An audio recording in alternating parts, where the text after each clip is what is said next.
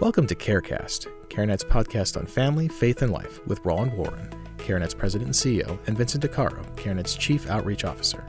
CareCast and more pro-abundant life commentary from CareNet can be found at care-net.org, where you can watch videos, download ebooks, and subscribe to the Abundant Life blog. Now let's listen in on what Roland and Vince have for us this week on CareCast.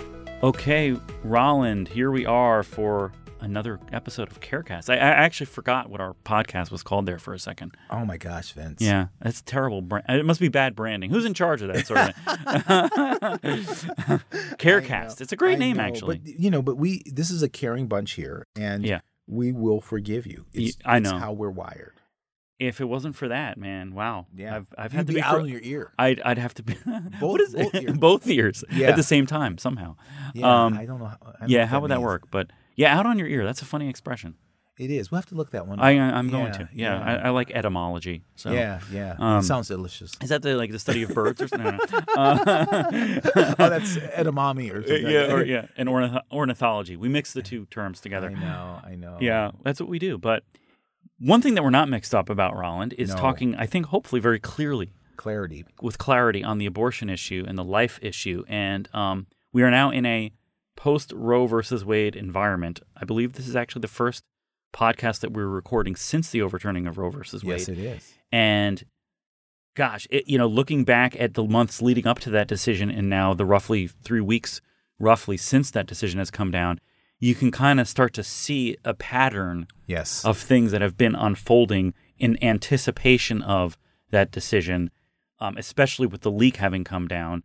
And people, essentially preparing on both sides of the issue for what they kind of viewed as an inevitable, eventually Roe versus Wade is going to be overturned. And so one of those things that we've seen, and this has really ramped up since the overturning of Roe versus Wade, is the Democratic Party has been much more bold in terms of trying to not hide on the abortion issue and being much more direct about their support for abortion rights, access to abortion, women's rights, all the different phrases that are used to talk about the support for the right to abortion or a right of a woman to choose an abortion. Whereas a couple of years ago, 5 years ago, especially 10 years ago, I think the safe, legal, and rare narrative was still kind of sticking around a little bit in the cultural narrative around abortion, even among pro-choice folks, or especially I should say among pro-choice folks, but we've really kind of seen that really kind of get actively thrown out. Yeah. It's kind of like the Wizard of Oz. Right. The curtain is pulled back. Yeah. So we it's not even worth trying to hide behind fancy, cute phrases anymore. The whole, don't pay attention to the man behind the curtain. Now it's let's rip that curtain open and you can see exactly what's back there. Right. And so one of the manifestations of that is a story that we saw recently that's talking about how certain Democratic candidates are now being encouraged to actually share their abortion stories while they're running for office to sort of bring this to light. And again, let's not try to hide behind this. We shouldn't be ashamed of this.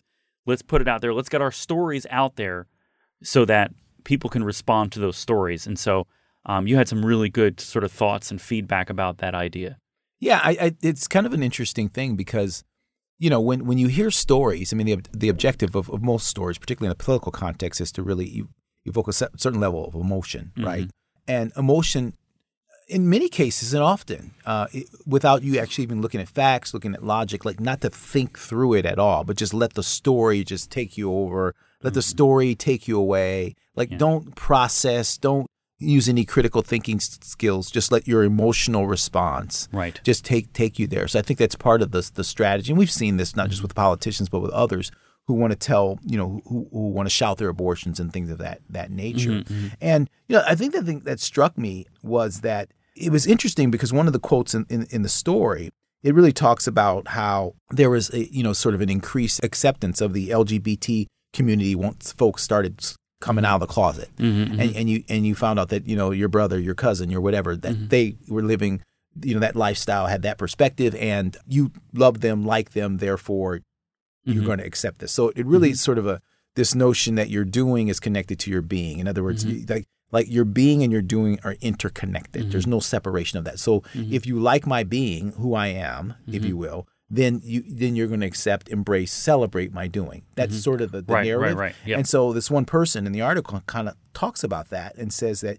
you know, they're hopeful that once somebody knows the identity, right, the person has an abortion identity, essentially, what they're talking about, right. That they will be more accepting of abortion. Thus, tell your story. Right. So again, it's one of the things we've talked about in the past, how over the last 45 plus years that Roe v. Wade shifted from something that women did to get rid of a problem to this notion that it's actually your identity. In other words, you're not able to fully be a woman without the ability to end the life of your child in the womb. So it shifts from being a doing to a being, if you will, and those two things are interconnected. Right. So my doing is my being. So it's interesting. It's kind of using that same narrative. In terms of telling the story. Yeah, and clearly, the gay rights movement has been very successful in terms of, kind of getting into the mainstream of the culture and creating, a lot of acceptance, right, around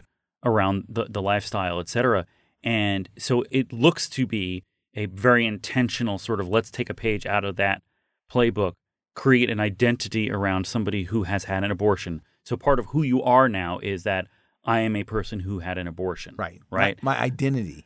Exactly. And therefore to create sympathy for people who have done that and therefore normalize it, right? And kind of take away any sort of misgivings or taboo or anything that there might exist around that issue so that it just sort of becomes, well, of course, we would support abortion because I support that person. I know all these people now who did this, and it's just out there in the open. It's happening all around me, apparently. It's everywhere, so how can we not accept it, right? Yeah, it is. But there's a key difference here, key difference, which they don't want to talk about in terms of the story. Right. Because they're not the only one who has the story. Right. There's another story. There's another person that's involved who has a story, would have a story, wants to tell a story, which starts with the conception and then their birth and then their life. Right. And so that story was cut short. And that story was cut short by you. So I would think about, like, if you were in court, right? And you are, in a sense, a court of public opinion, right? So you have someone who's done something that's a sin, that's wrong. Right, and they're up on the stand and they're telling their story. And the defense attorney saying, "Tell your story." The person tells their story very passionately and whatever. You see this, in television, movies, stuff like that. And they tell their story, and the jury's kind of looking at that, going, "Wow, what a story." And then what happens? The prosecutor stands up and says, "I appreciate your story. I'm sorry that you had to go through that, but this other person's life was ended by you." And let's tell their story. And somebody needs to tell their story. Yeah. And that's really the role. So if you're in the court of public opinion, if you will, on the life issue, you should be, when you hear that story, understand it, embrace it, have sympathy, compassion for it. But at the end of the day, if you're a person who's seeking justice, then the next thing you say, but I need to hear the other story. And of course, the one who's speaking in the jury box is the powerful one, not the vulnerable one, right? Because they're the one who's living, not the one whose life was ended. Right. So it's not really justice when you only listen to the stories of the powerful.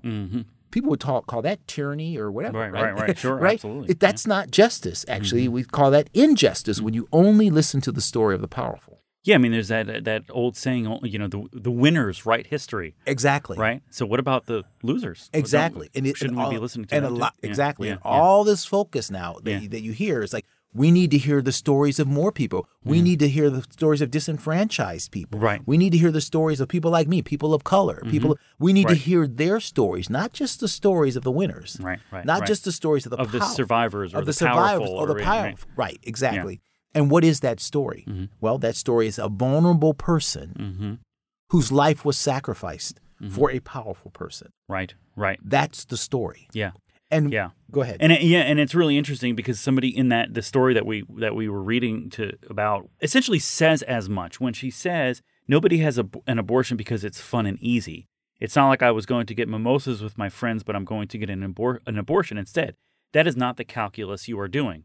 But then it stops there, and she doesn't actually talk about the calculus that they are doing. Right. Because if you start to talk about the calculus that somebody is doing, yes, then you have to actually start talking about the unborn child's life who was ended in order to do something apparently positive for yourself. Well, right? Of course, you are sacrificing that. I mean, and again, I don't mean this to sound harsh or anything. Mm-hmm. I mean this to be actually what it is. Mm-hmm, mm-hmm. You are sacrificing the life of this child mm-hmm. so that you can have a better life. Mm-hmm. No one has an abortion to have a worse life.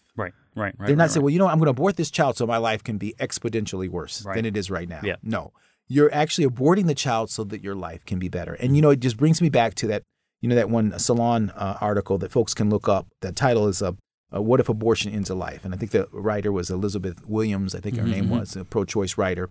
And it basically is an article that's kind of focused on trying to encourage the pro-choice community to stop trying to say that the fetus is alive and all that. And it basically says to say the fetus is not alive. To say a fetus she's basically saying, of course it's alive. Yeah. Of course it's alive, right? Mm-hmm. And you sound like a flat earther, whatever. And she ends that piece with words that I read in 2012 when I was first starting with CareNet. She said, basically, so what, abortion to life? But she said, but I will put the life of the mother over the life of the fetus, all the while acknowledging the fact that the fetus is indeed a life worth sacrificing. Mm-hmm. Right? Mm-hmm. In other words, I will put the life of the powerful over the life of the vulnerable, all the while acknowledging that the vulnerable is indeed a life worth sacrificing. Mm-hmm. That's the reality of it. Right. And, as a black person, I said, well, wait a minute, hold on. Mm-hmm. Wait a minute. Let me do some word exchanging here. Wait, I will put the life of the slaveholder over the life of the slave, all the while acknowledging that a slave is indeed a life worth sacrificing. Right. And you can put other words in there, and you realize the life of a Nazi over the life of a Jew, all the while you follow what I'm saying. Absolutely. So what you realize is that worldview is actually the same worldview which is reflected in the most heinous acts through human history, where the powerful use their power against the vulnerable. Mm-hmm. Mm-hmm. And that's the reality. That's the part of this. That's the rest, as Paul Harvey used to say, and that's the rest of the story that needs to be told. Yeah. And so if we're going to be objective people and want to listen to narrative, and we should, and have compassion for these difficult situations, and we do here at CareNet, compassion, hope, and help, right? Mm-hmm. But we've got to tell the other side. We've got to tell the story of the vulnerable if we're going to be people of justice. Mm-hmm. And then based on that, how can we support that person in that condition? Mm-hmm. Never put them in a situation where they have to feel like abortion is their only choice. The only choice that they have is to sacrifice their vulnerable child for themselves. Yeah. And that's where compassion, hope, help, coming alongside folks who are facing pregnancy decision, which is a core part of our ministry model here at CareNet, is so critically important, because we never want a woman or a man ever to be in that, have that perspective that they get deceived into believing that it's a righteous act, a good act, a just act to sacrifice their vulnerable child for themselves. Yeah, no, absolutely not.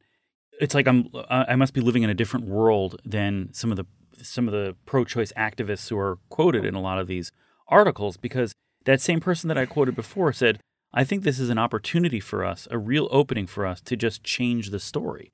But in our culture, wouldn't changing the story actually be doing what you just talked about, which is actually telling the story, the whole story, including the story of the life of the unborn child whose life was ended? Yes. We've been hearing one side of the story for many, many years, if not decades now. Yes. So I'm not sure what exactly they're thinking is going to change. Well, it's certainly not one that's seeking justice. Because when you go up on the stand, what do they say? Do you swear to tell the truth, the whole truth? Yeah, right. The whole truth. In other words, the whole story. Yeah. And nothing but the truth, right? So it's not about changing the story. It's about telling the whole story. So you look at human development in the womb. You look at all of these other things. You don't have the perspective that we're going to mute the whole conversation about the child being a life and the humanity of the child in the womb and all that to quote change the story. You want to tell the whole story, the truth and nothing but the truth, and that's what we seek to do here all the time.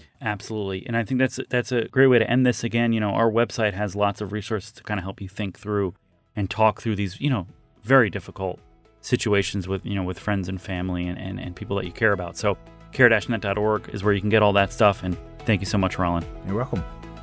We hope you enjoyed this episode of CareCast. For more pro-abundant life commentary and practical resources, please visit care-net.org. There you can subscribe to the Abundant Life blog, giving you access to videos, ebooks, podcasts, and other resources to help turn your pro-life passion into pro-abundant life action. Until next time, we pray that God blesses you and yours daily.